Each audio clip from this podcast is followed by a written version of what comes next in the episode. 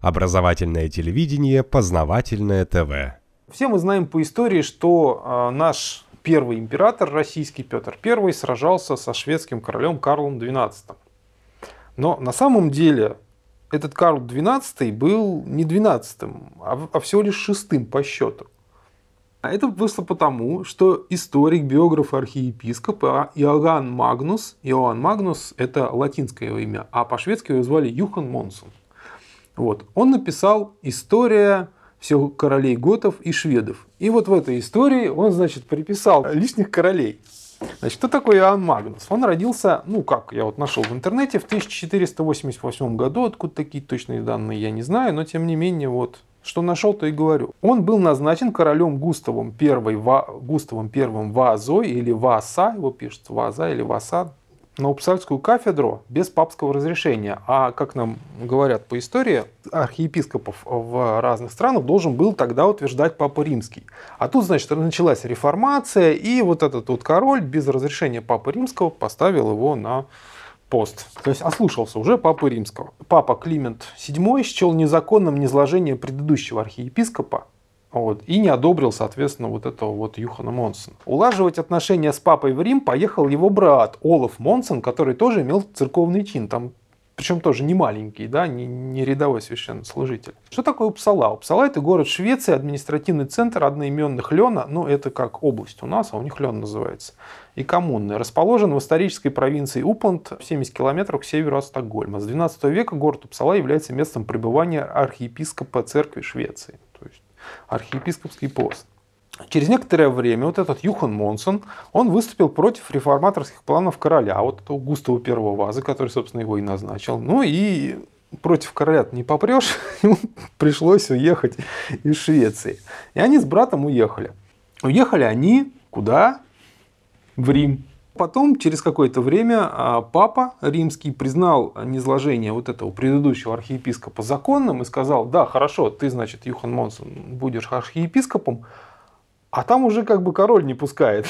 То есть там он уже нового назначил. Ну что, я архиепископ Швеции, да, но в Швецию я не могу, потому что там мне будет секир башка. Ну и сижу в Риме.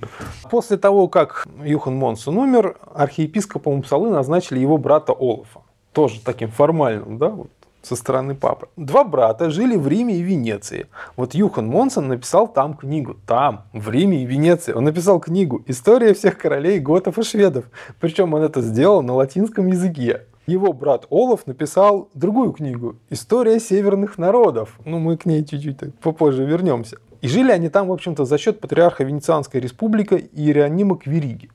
То есть патриарх Венецианской республики оплачивал все, что они там делали, все, что они там писали. Один написал историю всех королей, значит, шведских, а второй написал э, историю вообще северных народов. Магнус в своей книге утверждал, что первым королем шведов был Магог, который был сыном Иофета, который, в свою очередь, был сыном Ноя. Ну, то есть, внук Ноя. Это первый шведский король. Ну, так, ни много ни мало. Он придумал пять эриков, до Эрика Победоносного и 6 Карлов до Карла VII Сверкерсона. История всех королей готов и шведов была напечатана в Риме в 1564 году, а Юхан Монсон умер, умер в 1544, то есть на 20 лет раньше. То есть она была издана через 20 лет после его смерти. И в 1602 году переведена на шведский язык. Вот каким образом появились лишние короли. Но не менее интересно еще с его братом. Значит, Олаф Монсон нарисовал карту Северной Европы, известную как карта Марина. Карта Марина это одна из самых ранних и самых достоверных. Это я вот просто зачитываю источники, описания, которые я нашел в интернете. Это одна из самых ранних и самых достоверных исторических карт Северной Европы. Уникальный документ эпохи Возрождения. Бесценный источник для исторической картографии истории культуры Европейского Севера. После того, как Олаф Монсон и его брат были вынуждены покинуть Швецию, Олаф до конца жизни занимался изучением ее истории и географии. Ну, то есть уехал из страны и начал заниматься изучением ее истории и географии. Карта была напечатана в 1539 году в Венеции в количестве всего нескольких экземпляров с посвящением патриарху Венецианской республики Джералама Кверино. Ну, понятно, как бы кто заказывал, тому и посвящение. При поддержке которого Олаф как раз и закончил работу. Источниками для карты ему послужили собственные путевые заметки, карты скандинавских моряков и карты из географии Птолемея. Эта книга «История северных народов» и карта Марина на долгое время оставалась авторитетнейшим источником знаний о Швеции. Ее известность объяснялась также множеством небольших эскизов, иллюстрирующих обычаи Севера, удивительные для всей просвещенной Европы. Книга переводилась. Сейчас будет немножко нудно, но вы послушайте. Оригинал был написан, ну, естественно, на латыни. Книга переводилась на итальянский в 1565 году, немецкий в 1567, английский в 1658, на нидерландский ирландский язык 1665 и перепечатывалась в Антверпене в 1558 и 1562, в Париже 1561, Амстердаме 1586, во Франкфурте в 1618 и Лейдене в 1652. А вот на шведский язык она была переведена, угадайте, когда? 1860. Неправильно. На шведский она была переведена только в 1909 году.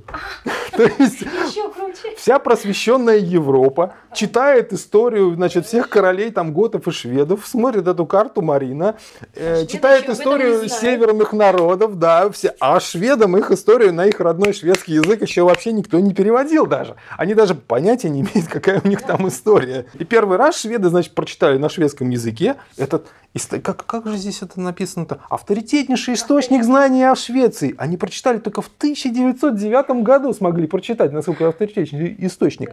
Причем, даже если шведы понимали, что здесь, в общем-то, что-то наврано, да, тоже что-то не... Да, вся просвещенная ну, Европа уже... уже читали, все, все, все уже знают, что такие шведы, что за, за история, что там вообще творилось. И попробуй скажи что-нибудь против. Комментарии к карте были переведены Олафом на итальянский и немецкий и напечатаны отдельным тиражом. Однако к 1574 1994 году все экземпляры карты оказались утерянными. Он ее тут когда издал? Да? В 1539. А, а в 1574 а уже все экземпляры утеряны. То есть 35 а, лет. хорошо, откуда известно, что они были? Во. 35 лет прошло, все потеряли. Причем где-где, у патриарха Венецианской республики, да, я думаю, там библиотечка-то как-то хранилась хорошо. И только эти комментарии остались свидетельством ее существования. Один экземпляр карты был найден, вот опять угадайте, когда? В каком веке? 990 как. ну, почти правильно. В 1886 году, как всегда, в конце 19 века все Просто нашли. Я знаю, что все началось после 1860 ну, по моим личным исследованиям. То есть нашли в 1886 году в библиотеке Мюнхена. Следующий экземпляр нашли аж в 1961 году в Швейцарии. Продали университету Упсалы за 150 тысяч шведских крон. Вообще, подделка, да, подделка древних документов – это дело очень прибыльное. Ты берешь какую-нибудь старую бумажку, да, там старишь ее или пергамент старый находишь, что-то там рисуешь, платишь этому какому-нибудь историку, чтобы он признал, что это оригинал, да, ну, продаешь за хорошие деньги, с историком делишься. Все замечательно. Не, это, конечно, может быть и действительно как бы настоящий документ, но вот меня просто удивляет то, что это все было нарисовано в 1539-40 ну, году, якобы, а нашли это все в 1800, то есть прошло там 300-350 лет, и эти бумажки, понимаешь ли, в каком-то удивительно целом состоянии их нашли, причем бумажка не кирпич, кирпич может на кирпичи, кстати, 200 лет проходит, так пальцем подходишь, так пэм, он рассыпается, кирпич, а тут бумага, которая требует гораздо больше, более бережного хранения, а, никаких там тебе перепадов по влажности, должно быть сухое чистое помещение, да, не капает, ни плесень, ничего. 350 лет, да нормально, валялось где-то на чердаке, нашли, вот, пожалуйста, там продали. Все хорошо. Два брата на латинском языке в Венеции написали, можно сказать, историю Северной Европы и Северных королей. Да, вопрос, почему нам про это не рассказывают? Вот, ну, казалось бы, давайте, историки, вы же за правду, да, вы как бы ищите документы, факт. Давайте восстановите правду. Почему? Вот про, про это на самом деле я нашел в энциклопедическом словаре Барагауза Ефрона 1880 года. Я скачал просто скан из интернета, и оказывается, что когда там читаешь про всех этих Карлов, да, там написано, что Карл VII, Сверкенсон, историк Иоанн Магнус называет до него еще шесть Карлов, но это чисто апокрифические лица, созданные его фантазией. Написано в 1880 году в этой энциклопедии. Однако, в большой советской энциклопедии, когда ты лезешь и смотреть Карл VII, там не написано, что он на самом деле первый-то. Нет, там Карл VII, он Карл VII. Все. В других, во всех энциклопедиях примерно то же самое.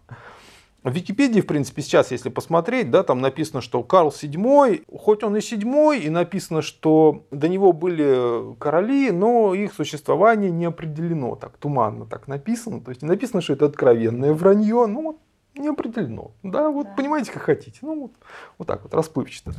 Берет кто-то, пишет, что хочет, придумывает королей, там сколько угодно порядковых номеров. За то, что их содержали столько лет, надо же было что-то придумывать и отрабатывать. Написали все, что... Вся Европа, вся наука, официальная наука, это все воспринимает, да? А что это вообще называется? Это называется подделка документов. Попробуйте сейчас у себя на паспорте циферку одну там переправить, да, или на автомобиле у себя на номере там что-нибудь исправить, какую-нибудь циферку на другую. Самое лучшее, что будет, это большой штраф, а то вообще просто срок. А тут, значит, все историки всего мира про это знают, и никто не делает никаких попыток, как сказать. А почему это делается-то? А потому что, во-первых, Потому что королевские роды Европы на самом деле обладают и по сей день достаточно большой властью. То есть они ушли сейчас в сень, сейчас везде парламенты, там это демократия, типа республики там и прочая такая вот это, такой театр для народа, да, который показывает якобы народовластие. На самом деле никакого народовластия там нету и, и не было никогда. Наезд как бы на эти королевские роды это нехорошо.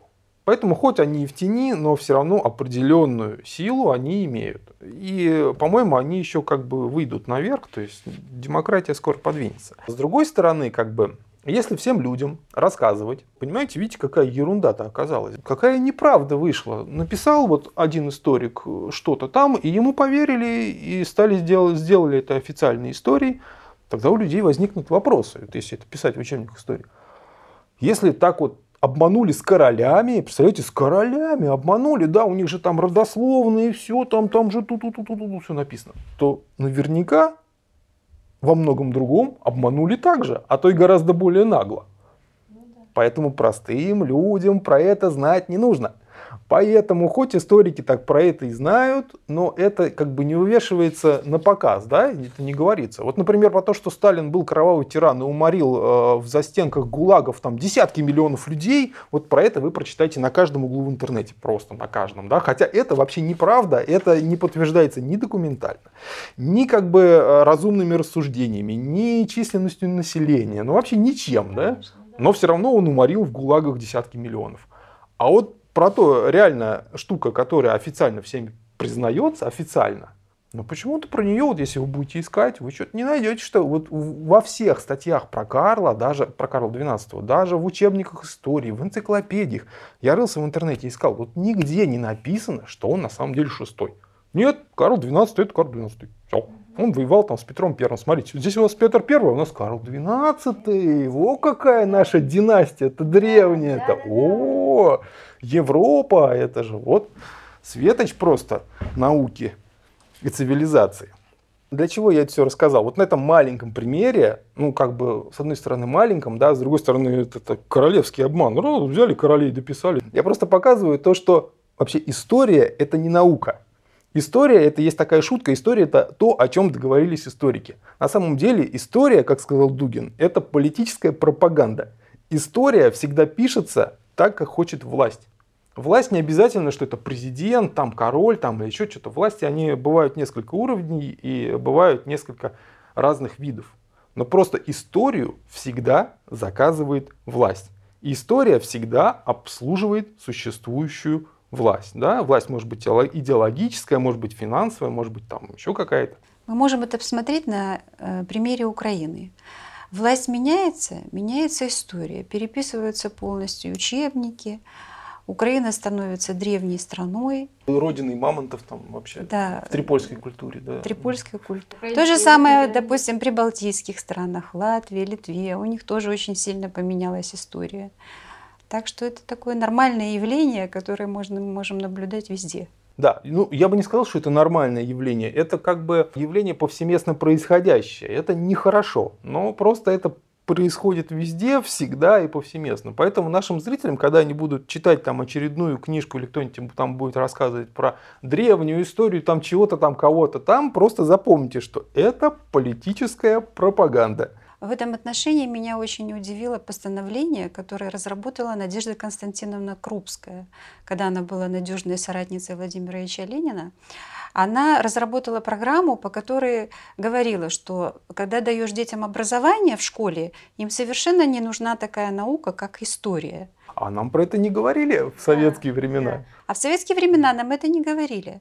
Оказывается, вот она писала вот такой вот э, доклад на то, чтобы убрать историю из образовательных учреждений как совершенно ненужная наука, которая наоборот, она как бы ложная наука, и она портит ребенка в воспитании.